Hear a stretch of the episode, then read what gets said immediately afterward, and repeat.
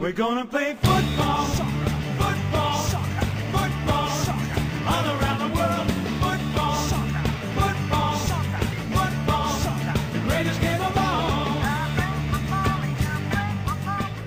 Dámy a pánové, vítejte zpátky u vašeho oblíbeného fotbalového podcastu Contrapressing, konkrétně jeho 139. epizody, ve které se dneska podíváme na to, co se dělo v průběhu 13. kola Premier League a podíváme se nejdřív na jižní pobřeží, kam přijeli dva londýnské velkokluby, Chelsea a Tottenham, a pak se taky podíváme na to, jak se vedlo týmům ze severu Anglie hrajících v červených dresech, Liverpoolu a Manchester United. Tohle všechno vás čeká, v kom, eh, to, tohle je složení naší kompletní epizody, kterou můžete najít na herohero.co lomeno contrapressing. My se už ale za chvíli pustíme právě do toho, co se dělo na jihu Anglie a když říkám my, myslím tím, že na to tady nebudu sám, já Dany, ale se mnou je tady Vašek. Ahoj Vašku. Nastar! Výborně, to byl slovutný úvod. Uh, tak možná, možná pojďme rovnou k tématu. Uh, Brightonu odešel uh, těsně před reprezentační přestávkou Graham Potter do Chelsea, nahradil ho Roberto de Cerbi, uh, bývalý trenér Sassuolo nebo Šachtaru Doněck. A zať, i, i když pod De Cerbim hrál Brighton velmi pohledný fotbal, tak uh, z prvních pěti zápasů uhrál jenom dvě remízy. Než přijela na Amex Stadium Chelsea právě s Grahamem Potterem, a odvezla si docela solidní výprask. 4-1, uh, góly Trossarda a Grosse a dva vlastní góly, který si vstřelili Loftus-Cheek a Čalobach. A upřímně, aspoň já, když jsem se na ten zápas koukal, tak jsem si říkal, že to je vítězství Brightonu zcela zasloužený, že prostě na Chelsea vyrukovali s něčím, s čím ona se nebyla schopná popasovat. A je jenom otázka, jestli na příští výhru Brighton, nebo jestli to tam není tak, že Brighton umí vyhrát jenom když je na hřišti Graham Potter, protože to by bylo samozřejmě pro Roberta de Serbiho značně nemilé. Vašku, co ty si odnášíš z tohohle zápasu? Hele, já si myslím, že to vítězství pod Decerbim bylo jako long time coming, že si ty body zaslouží, že si zasloužili víc bodů, než jenom ti, ty dva z 15, nebo kolik pod ním měli. A asi jsem úplně nečekal, že to teda zlomnějí takhle spektakulárně zrovna v tomhle zápase. A jak si říkal o tom, že to bylo zasloužený, tak já si myslím, že naprosto určitě vedli do poločasu 3-0, že jo, a e, byli prostě hladovější, intenzivnější, dynamičtější a e, jasně měli trošku štěstí, že se jim tam odrazily dva vlastní góly, ale bylo to obojí z pozic, kdy to vlastně nebyla nějaká zásadní chyba toho obránce, kdy prostě do toho kopali, protože jinak by to byl gól toho útočícího hráče, takže uh, byly to jako fakt pěkně vypracované akce, ty góly toho Brightonu a upřímně řečeno, já jsem si myslel, že, uh, že Potter bude vědět, jak na ně hrát, na ten svůj bývalý tým a že dovede Chelsea k vítězství. Nakonec jeho přítomnost byla možná Chelsea ke škodě, protože Dav teda na zare- zareagoval s neuvěřitelnou hostilitou, prostě úplně jeho a Kukureju teda naprosto zničili svojí, uh, svým, svým antagonismem hlasitým. A on to vlastně říkal i Decerby v tom pozápasem rozhovoru, že, rozhovoru, že je ten Dav fakt jako ten, ty diváci, že je prostě hnali za vítězstvím, bylo to fakt úplně horečnatý.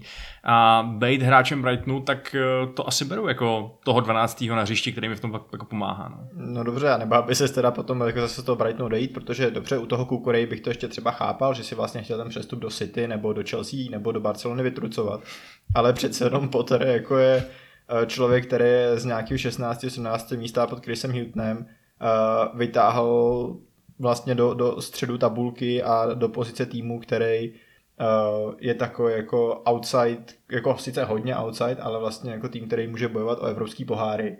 Já teda jako úplně nevím, jestli tohle bylo zasloužený vypískání. Ne, já si určitě nemyslím, že byl zasloužený. Jako Potter říkal v tom vlastním zápasem rozhovoru, že uh, vlastně se nemá za co omlouvat uh, ohledně toho, jak odešel z toho klubu, protože je pravda, že on předtím odmítl různý nabídky, že jo. Uh, odešel vlastně až tehdy, kdy mu to místo nabídla Chelsea, což je fakt jako mega velkou klub, kterou může dělat velký úspěchy, obrovský kariérní step up pro týpka, který začínal ve čtvrtý švédský lize. Ale takže já, já mu to vůbec nevyčítám a nemyslím si, že to je úplně fair od diváků, od fanoušků Brightonu. Na druhou stranu, jak jsem říkal, čistě z toho, eh, tím způsobem, jak jim to ovlivnilo ten zápas, tak si myslím, že, eh, že to ty fanoušci vlastně udělali dobře pro ten svůj tým, že, že z toho vytvo- vytvořili takovouhle fakt jako nenávistnou atmosféru, kde se eh, prostě asi i Kukurejovi musel docela špatně hrát, byl střídaný, vypadal, že je z toho úplně psychicky zdevastovaný, když pak šel na tu střídačku. Takže jo, jste pěkný svině fanoušci Brightonu, ale well done. Když, když se tady vrátím k tomu týmu bodu, že Brighton, nebo že si smyslel, že Potter bude vědět hrát na Brighton, tak eh, minimálně ten personel, s kterým vyru- vyrukoval, byl, řekněme, nestandardní, protože před obranou trojicí Čalobach, Thiago Silva, Kukureja hrála záložní tvrdice v složení Pulišič a Sterling na wingbacích a Loftusčík s Kovačičem ve středu zálohy, což je hyperofenzivní, jako to je, uh, to je vlastně sestava, ve který máš uh, dva, nebo kdybych to bral nějakou jako metrikou, nebo kdybych se na to díval třeba z pohledu toho, že bych se ty hráče snažil nasoukat do 4-30, tak mám vlastně dva stopery, jednoho levýho beka, uh, tři střední záložníky, ofenzivního záložníka, dva křídelníky a hrotového útočníka, což je Havertz. Což je naprosto jako, to, to je jako sestav, když prohráváš jako 3-0 v 50. minutě a potřebuješ to dotáhnout, ale ne sestav od úvodu zápasu mi přijde. Uh, myslíš si, že to třeba Potter překombinoval, nebo že tyhle tak, takhle. My víme, že Potter je známý tím, že dělá různý jakoby taktický uh, rošády a že hráče cpe do pozic, kde si je možná nikdo jiný neumí představit. A je tohle ale něco, co je nějaký jeho drawback, že to prostě občas fakt překombinuje a vypadá to tímhle způsobem? Já chápu, co chtěl udělat, protože když se podíváš na tu jejich zálohu, tak prostě na těch CAMkách, na těch, dejme tomu, nějakých jako inside forwardech mu hráli uh, Mount a Gallagher, že jo? což jsou hráči, kteří prostě mají přirozenou tendenci operovat spíš ve středu hřiště, než v té šířce. Čili jediný způsob, kterým on mohl dostat na to hřiště útočnou hrozbu z křídel, byl ten, uh, byl, byl přes ty wingbacky. Takže tam dal svoje potenciálně nejnebezpečnější, nejdynamičtější útoční hráče. Možná teda s tou myšlenkou, že uh, ta jejich záloha je tak strašně silná, že vlastně to čtyřčlená střední záloha by se dalo říct, že to ukombinuje a že prostě Brighton nepůjčej míč a že to bude v pohodě. Uh, takže do, do, do, do, té chvíle tohle filozofii chápu. Moc nechápu, že si tohle dovolil udělat s, tou, eh, s tím double pivotem konkrétním, protože já bych tohle i chápal, kdyby on hrál na CMku dvakrát Kantého. Hráče, který je vyloženě box to box tím stylem, že oběhá celý hřiště, že se prostě vrátí a zaplní ty mezery, ty obrovské díry, které tam, vznik, které tam vznikaly. Um, ale to samozřejmě není ani Kovačič, ani to není Loftus Cheek, takže um, dívat, dívat se přesně na Kukureju, jak ve své neúplně nejlepší pozici toho levého stopera je naprosto jako likvidovaný uh, vlastně Solim Marchem, který mu ještě pomáhal taky netradiční fullback uh, Pascal Gross, tak to bylo vlastně docela smutný. Uh, no já, já s tou souhlasím, myslím, že ten, ten hlavní důvod, nebo vlastně Brighton skvěle využil tohohle, protože uh, Sterling i Pulisic byli takový trošku lajdaví, uh, když se měli vracet. Mm-hmm a uh, výborně toho Brighton využíval a jakmile prostě Pulišič nebo Sterling při tom návratu zpátky do brany trošku zvolnil, tak okamžitě šel míč do křídelního prostoru a byla tam izolovaná situace jedna, jeden, uh, na jedna na jedno se stoperem. Uh, tohle celý jako je samozřejmě uh, jedna věc. Druhá věc jsou obrovský problémy Chelsea v rozehrávce. Protože Thiago Silva několikrát namazal hmm. soupeřovi a, a to jako ten první gol, který padl ve čtvrtý minutě, byl asi po třetí chybě Chelsea v rozehrávce. Uh, celkově celý den vlastně ani Čalobach, ani Silva, ani Kukureja nepůsobili s míčem u nohy úplně jistě.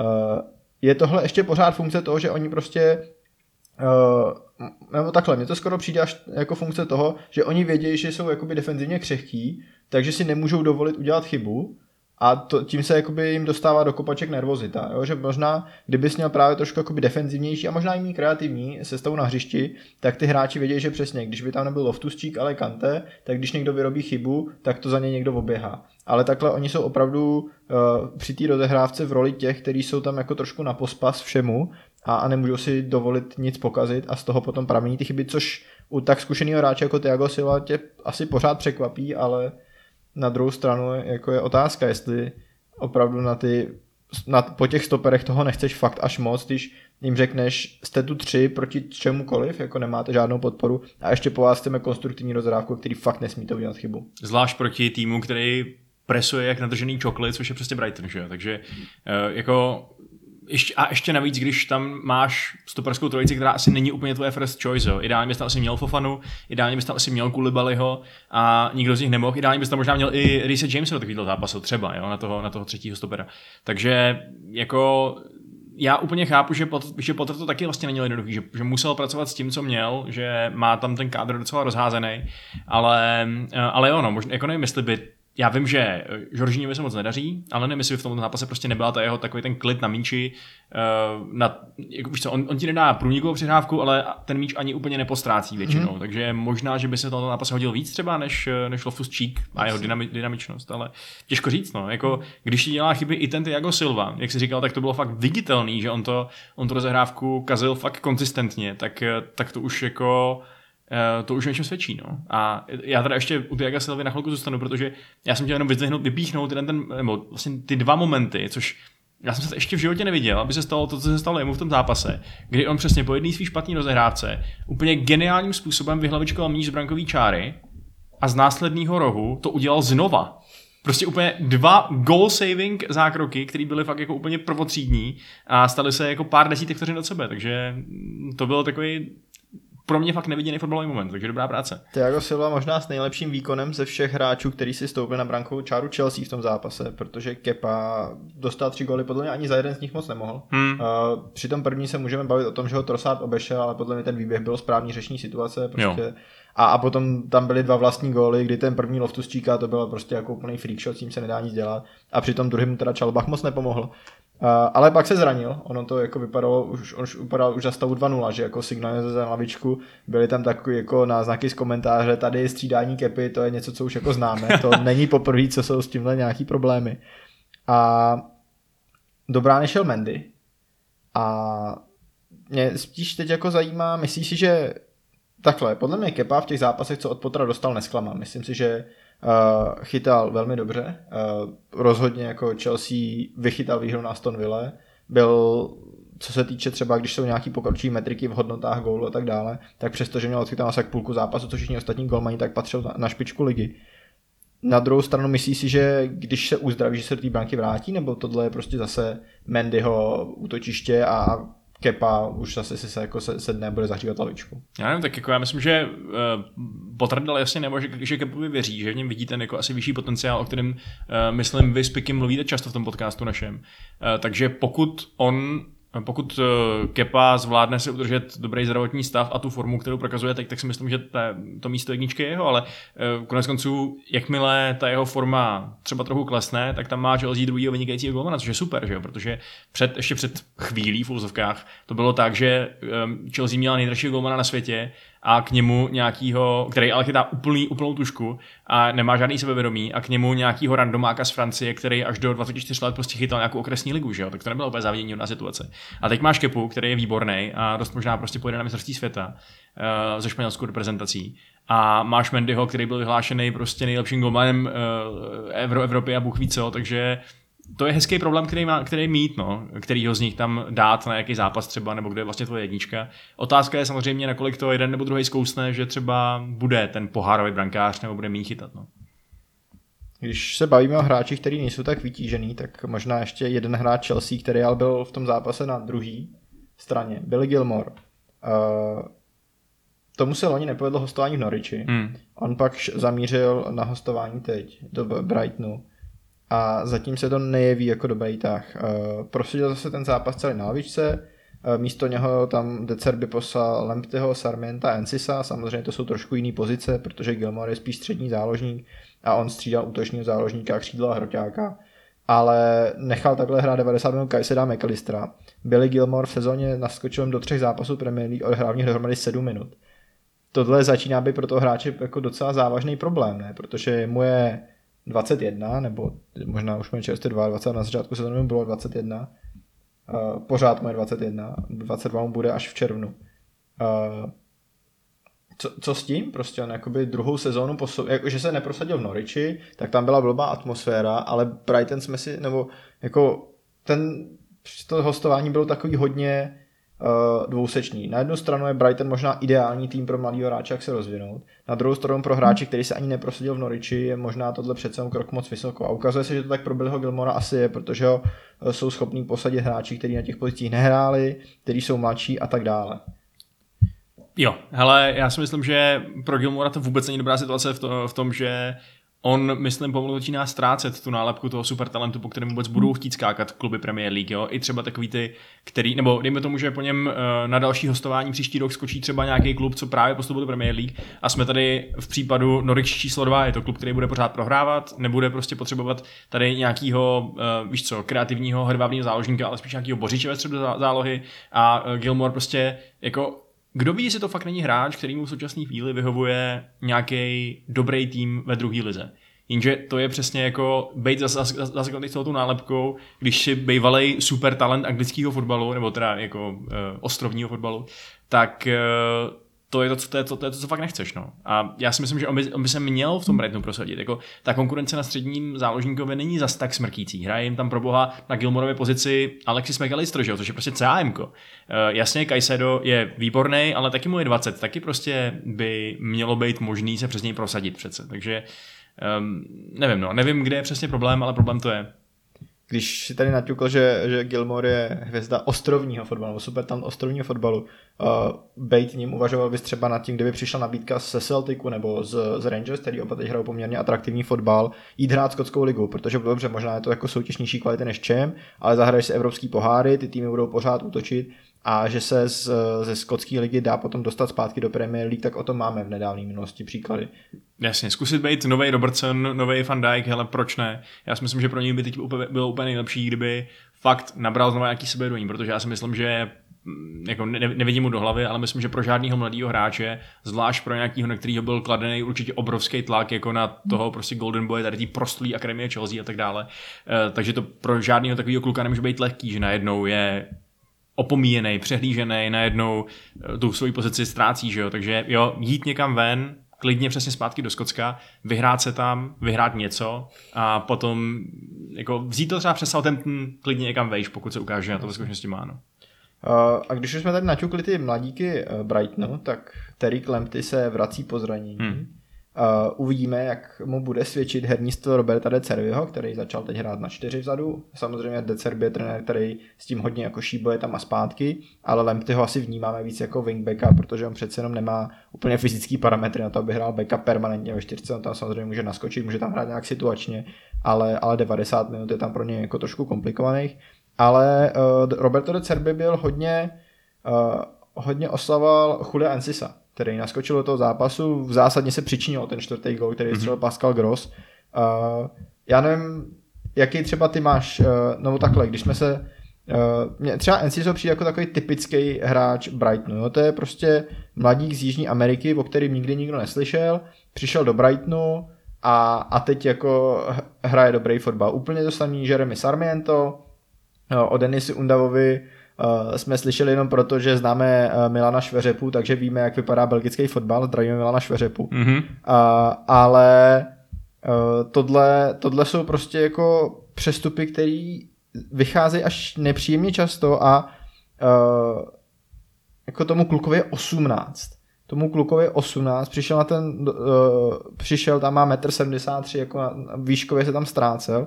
Ano, bylo to jeho jako první start v sezóně ale, ale vůbec nevypadal, že je out of place.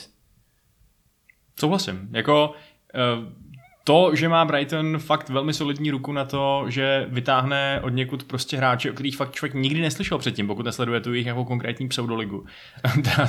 ok, teď jsem chtěl hodně kolonialisticky, ale rozumíme si. Eh, tak eh, to fakt začíná být na to, aby se tam začali lidi přetahovat i o další členy jejich skautovacího oddělení, protože to je fakt hustý.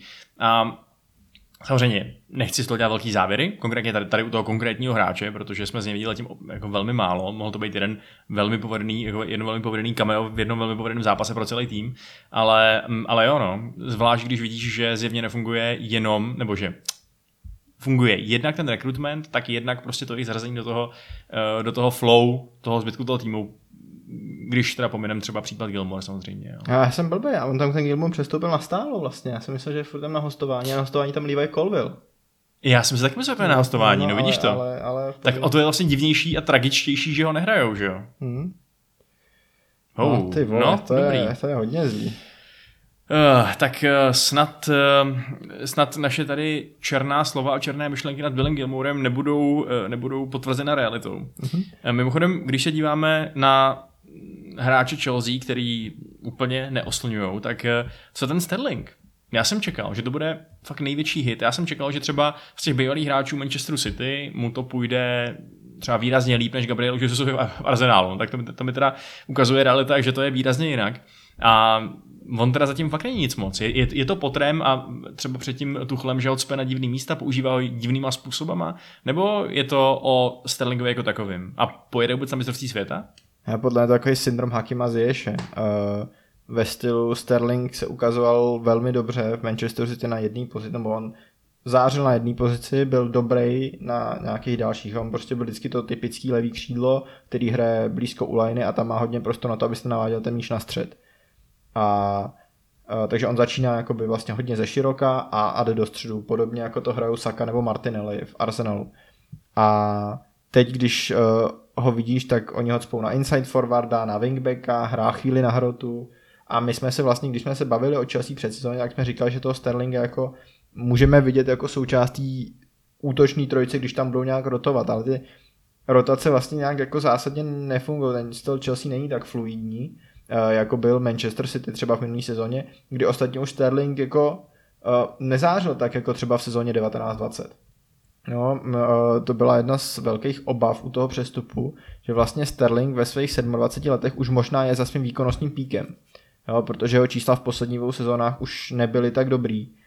Já si myslím, že to zatím není nic, co bych asi nazval zklamáním. Jako on má tři góly, asistenci, vidíme, že hodně hráčů se zatím s touhle sezónou dost potýká. Salahovi se nedaří, Sonovi se nedaří, Sterling, nebo jako Gabriel Jesus taky uh, měl spell, kdy to nebylo úplně ono, uh, takže to jako těch hráčů, který, který mají problém přivyknout nějak téhle sezóně, zatím hodně. Myslím si, že ten mistr, mistrovství se v tom hraje obrovský jako minimálně psychický faktor, že ty hráči se prostě nechtějí zranit, nebo uh, tak nějak jako tuší, že budou víc unavení na konci sezóny, jak to možná nechtějí předpálit na startu, nebo jsou hrozně nažhavený a mají nějaký jako point to proof a o to víc jim to nejde. Myslím si, že to je jako případ i Salaha, i Sterlinga, i Sona. Jo.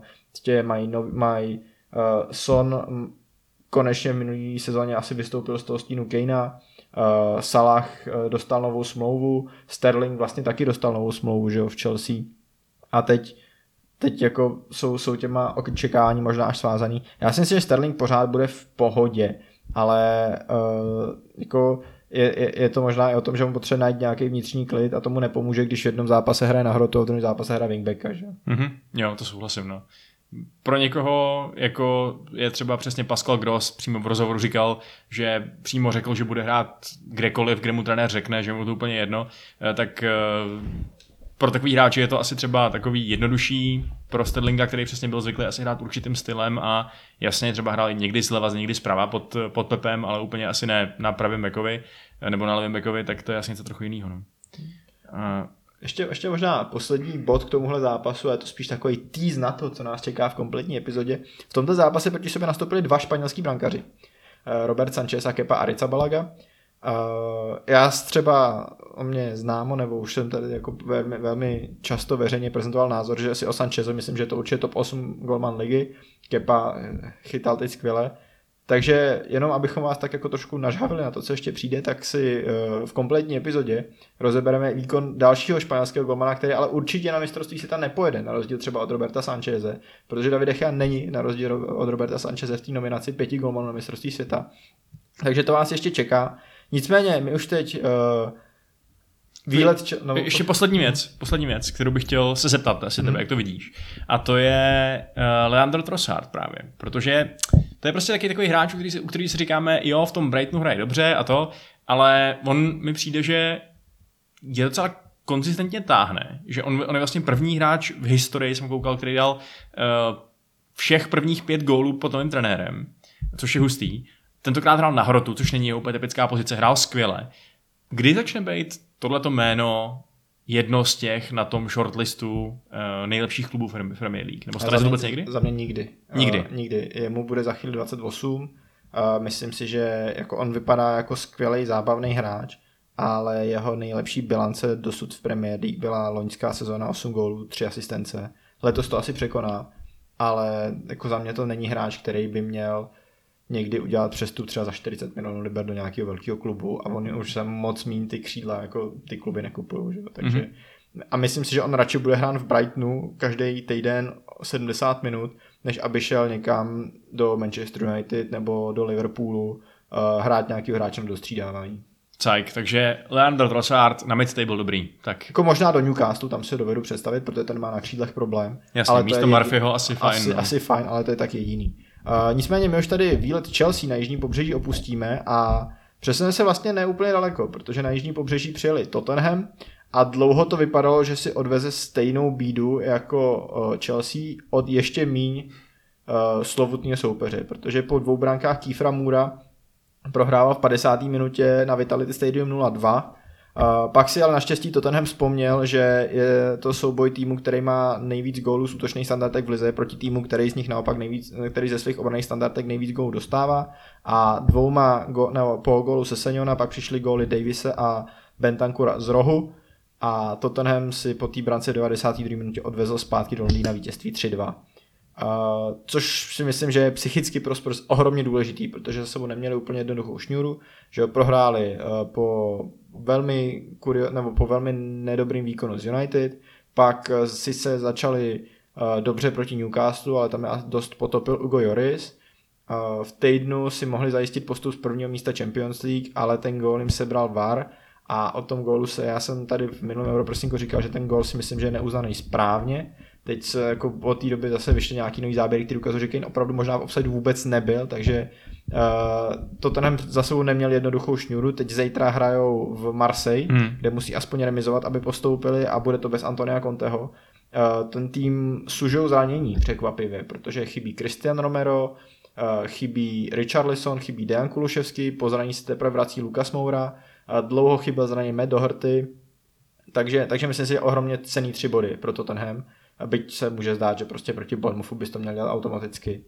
Ale, ale myslím si, že ten způsob, jakým to vyhráli, to, že to jakoby opravdu odbojovali a že i v tom, v tom rozestaní 3-5-2, který se zdá, že některým hráčům vyloženě nesedí, ale oni teď vlastně nic jiného hrát nemůžou, tak v tom začali, pak přešli do 3-4-3 a nějak to jako ušolíchali. Eh, Jak jsi to viděl ty, Vašku, tenhle zápas, nebo co tě na něm zaujalo? No mně přišlo, že to právě úplně ne, neušolíchali nakonec. Mně přišlo, že od nějaký, já nevím, 50. minuty nebo kdy začali fakt krutě dominovat, uh, protože já úplně nevím, jestli to vedení 2-0 Bournemouthu bylo vyloženě zasloužený, ale, ale jako rozhodně bych neřekl, že Tottenham byl v tu chvíli signifikantně lepší tým na hřišti. Uh, tu první část toho zápasu, dejme tomu prostě celý první poločas plus část toho druhého. Pak se ale něco zlomilo, nevím jestli, uh, to vlastně je asi moje otázka na tebe, jestli tam teda došlo k té taktické změně, jestli prostě ta změna té formace v podstatě, nebo to, že přišel Lukas na hřiště, jestli to znamenalo, že najednou bylo víc energie, nebo prostě najednou přišlo, že Bournemouth totálně se stáhnul do své ulity, najednou nebyl schopný podnikat ty své výpady, nebyl schopný pořádně napadat rozehrávku a zkrátka dobře na něj byl vynutý takový tlak, že byť teda v poslední minutě nebo respektive v nastaveném čase, eh, ale muselo se to projevit, musela ta ulita prostě prasknout a praskla. Uh, Já myslím, že to má několik důvodů. Jeden gol je ten samotný gol na 2-0, protože z toho stavu 1-0 ještě Bournemouth pořád musel hrát fotbal, nebyl s ničím jistý. Do toho stavu 2-0, ať už podvědomě nebo vědomě, prostě se opravdu zatáhli a začali být strašně pasivní. Což umožnilo to ten který byl v té době strašný, uh, se, se rozehrát. Jo? Najednou měli místo. Druhá věc je uh, ten příchod Lukase Moury, který si ty zmínil, tak bylo to přesně ono. Jo. Najednou tam byl hráč, který uměl dělat jakoby, takový ty velmi direktní běhy za obranu. Myslím si, že pak tomu pomohli i střídání, eh, když šel dolů Emerson, eh, kdy ono i Skip, který hrál v prvním poločase, který vyměnil právě Lukas, tak jako ono taky vrací se po zraní, nebylo to dobrý. Takže ta kombina... A pak přišel asi nejlepší hráč zatím Tottenhamu v téhle sezóně, Rodrigo Bentancur, který ukazuje, jak strašně důležitý pro Tottenham mm-hmm. A že ten přestup za 16 milionů liber z Juventusu byl naprostý bargain. A ta záložní dvojice Hojberg Bentancur, která dohromady s Tottenham stála asi 31 milionů liber, tak je naprosto neuvěřitelná value for money. Jako to jsou dva, já nechci říct, že jsou to nějaké jako hvězdy fotbalu, ale myslím si, že pro to, co Tottenham hraje a pro to, jak ten, v jaký prostě ten tým teď je, jsou ohromně důležitý a třeba Bentancur mně přijde, že jako a myslím, že už to tady taky někdy zaznělo, že to jako ten hráč, který, který to Tottenhamu chyběl od dob Musy Dembeleho. Opravdu ten jakoby hráč, který je extrémně elegantní a přitom jednoduše hrající ve středu pole. Mhm. Jo, a, a Bentancur, nebo takhle, to jsou, Bentancur a Hojberg jsou dva hráči, kteří jsou známí, že nemají úplně gólovou nadstavbu, ale v této sezóně už dohromady dali v Premier League 4 nebo 5 gólů. Uh, Hojberg se tam taky prezentoval tou asistencí na první gól se Senjona a myslím si, že tyhle dva hráči jsou prostě absolutně klíčoví pro Spurs a je ale trošku jako alarmující, o kolik horší i v Bisuma než tyhle dva. Protože myslím si, že Bisuma měl jako, možná jsme si o něm mysleli, že je to jako hráč, který má jako jasně přijít do základu, že prostě musí být lepší než nějaký tady přivandrovalec uruguayský z Juventusu. A Bentancur byl dobrý už v minulý sezóně, ale letos jako ono to vypadá, že jsme podepsali nějakého Bisuma bratrance jako, a, hmm. a Bentancur ale naprosto skvělý. A kdybych si měl zítra objednat jeden dres Tottenhamu s jedním hráčem, tak je to rozhodně jako číslo 30. Protože Velká slova. Jako sorry, ten hráč za mě o MVP sezóny dosavadního průběhu v Tottenhamu se rozhodne mezi Hojbergem a Bentankurem. Hustý. No tak jo, no. Jako, přijde mi fakt pozoruhodný, že tenhle ten zdánlivě absolutně nevyskoutovaný přestup, double přestup z Itálie se takhle vydařil. A ty si mimochodem myslíš, že vy to zítřejší utkání s Marseille zvládnete? Ty vole, já nevím, jako jo. Sedím tady ve svý, ve svý oblíbený tottenhamský mikině, ale uh, někde jsem zahlíd, že Marseille snad dva měsíce nevyhrála doma a Liverpool v této sezóně ještě nevyhrál venku a to jsou naše dva příští zápasy, takže jako, a takový jako známý pojem na anglickém fotbalovém webu je Dr. Tottenham, protože když se prostě nedaří, tak do toho Tottenham pomůže a a uh, já, já, bych hrozně chtěl věřit tomu, že to zvládnem, ale bez Conteho, bez Richarlisona, bez Kulševského, bez Romera to zítra bude hodně těžký. Uvidíme, jak k tomu přistoupí Marseille, která zítra musí vyhrát. Takže to by, to by nám teoreticky mohlo svědčit. A z toho sobotního zápasu budu jako rád, když budeme mít bod, protože ty vole, jako uh, obzvlášť, když zase budeme hrát, když, když zase budeme muset hrát jako bez, nebo jenom eh, v tom, v tom rozestaní na dva hroty, který evidentně uh, nesvědčí Sonovi, který je na tom středohřiště utopený, nemá tam jako toho s kým, eh, nějakého hráče, s kterým by si pomohl. A já se totiž bojím, že minimálně v jednom z těch zápasů zase uvidíme Emersona, který nepůsobí dobře. Jako já rozumím tomu, že je nejrozehranější, že je možná nejvíc ve formě z těch výjimků, že má konte nejvyzkoušenějšího, ale ty poslední měsíc jsou ty výkon, nebo jako už ten výkon na Arsenal, když dostal červenou kartu, byl hrozný, od té doby se vrátil, tak ten zápas proti Sportingu, ten byl jako vyloženě s typy, typy, no, jako typified tím, ty, to jako no look přihrávkou na Briana Chyla. Jo, které, která byla strašná. On se jako nekouká na Briana Chyla, dělá tam parádičky, ale pošle ten míč do autu. Že? A když už jsme u Briana Chyla, tak já třeba doufám, že já rozumím tomu, proč ho Conte nenasadil od začátku v Premier League, protože si myslím, že opravdu na to ještě nemá fyzické parametry, byť ten hráč ukazuje, že je extrémně talentovaný. A že pokud jako nabere 5 kg svalů, tak může být i na úrovni Premier League. On ho Conte ostatně přirovnal k Bernardo Silvovi, což jsou taky velký slova. Hmm. Ale třeba v tom zítřejším zápase proti Marseille bych se vůbec nebál ho tam poslat aspoň na poločas. Myslím si, že eh, v té méně fyzické soutěži, což Liga mistrů v porovnání s Premier League rozhodně je, eh, ten, ten jeho uh, dribbling a, a ta jeho schopnost s tím míčem něco vymyslet může pomoct a mohlo by to zase pomoct tomu, že bychom hráli na tři hráče vepředu, což by pohlo, hodně pomohlo Sonovi. Hmm. Když jsi zmínil Conteho, který on teda bude chybět, tak uh, on má smlouvu do konce sezóny. Mm-hmm. Teď probleskávají zprávy, že mu hodláte nabídnout prodloužený kontrakt. Uh, je to za tebe dobrý krok? Uh, takhle, ono se mluví o tom, že Levy jako se nějak netají tím, že Conte je nejlepší trenér, s kterým kdy pracoval. Myslím si, že jsou položený základy na to, aby tam opravdu strávil další dobu, protože už je třeba třeba přestup, na který se strašně těším, je, že my jsme koupili z Udineze levýho wingbacka Destiny Udogiho a ten teď hraje v Udine, hraje fantasticky a příští rok by snad měl vytvořit dvojici se Sesenionem. Je to zase hráč typicky jako do systému na tři vzadu, to znamená ten tým je jako skládá na to, aby, jako aby to byl opravdu tým, který, na kterém je 100% vidět ten Conteho obtisk.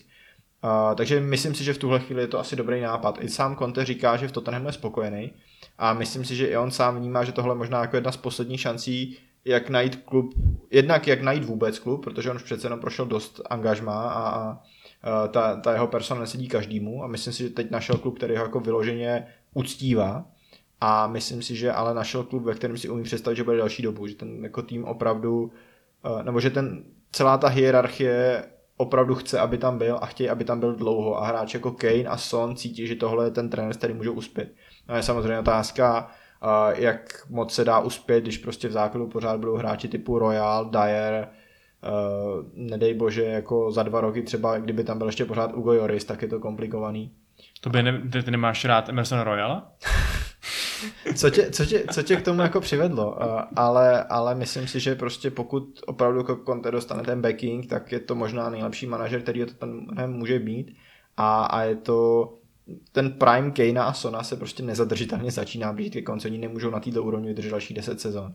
Takže než jako projít dalším painful rebuildem, schánět nějakého dalšího manažera, který tam přijde a bude se snažit instalovat to, co funguje zrovna pro něj, tak bych byl radši, kdybychom strávili další dvě, tři sezony pod kontem. Mm-hmm.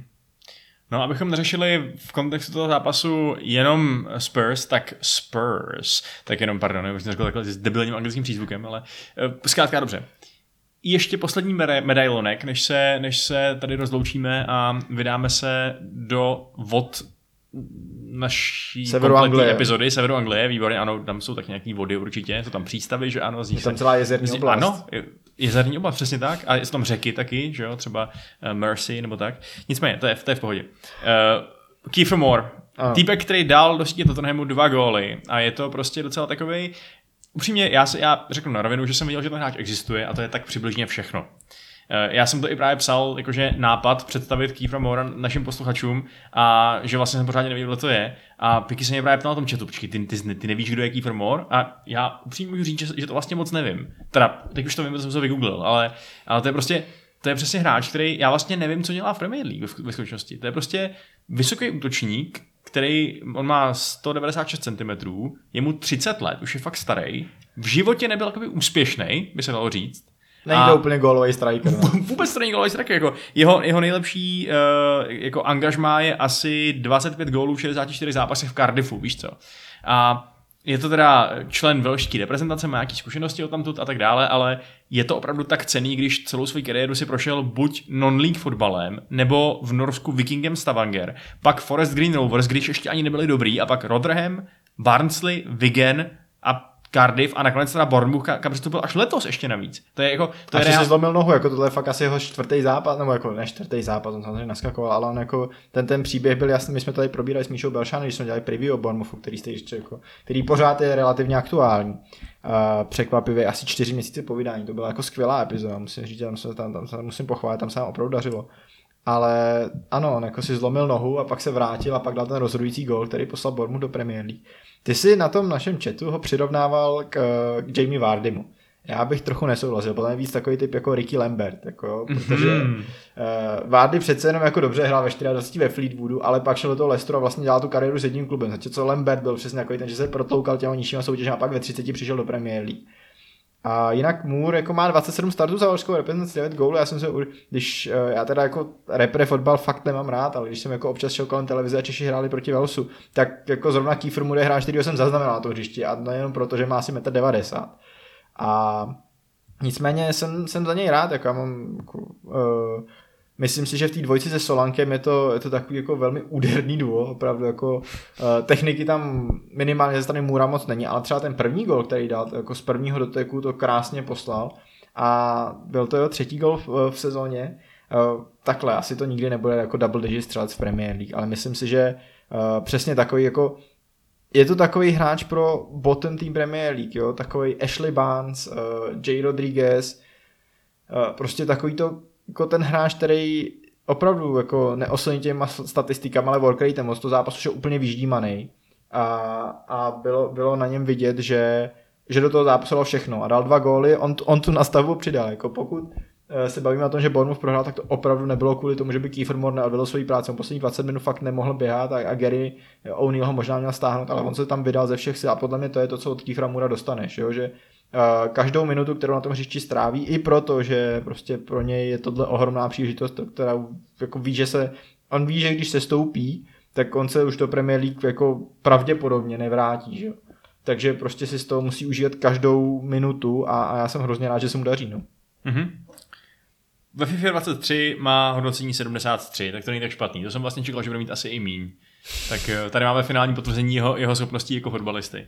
Paráda. Super. A tímhle uh, medailonkem o Kieferu Mooreovi uh, ukončíme uh, tuhle část. Uh, budeme pokračovat v naší kompletní části, kterou najdete exkluzivně na herohero.co lomeno contrapressing. A jak už jsme řekli, tak uh, se tam pobavíme ještě o Liverpoolu, který doma hrál s Leedsem a taky o Manchester United, který nastoupil proti West Hamu United a jak, uh, abych tady použil Vaškův termín, který zazněl v přípravě téhle epizody, byla to David Echea Masterclass. Takže pokud si chcete poslechnout, jak skvělý je David Echea, což hmm. je něco jako téma, který mě rozhodně nepůjde jednoduše přes jazyk, ale kvůli Vaškovi to snesu, tak uh, si nás puste. Pokud už je tohle místo, kde se s náma rozloučíte, tak díky moc, že jste to poslouchali sem a čau. Čus!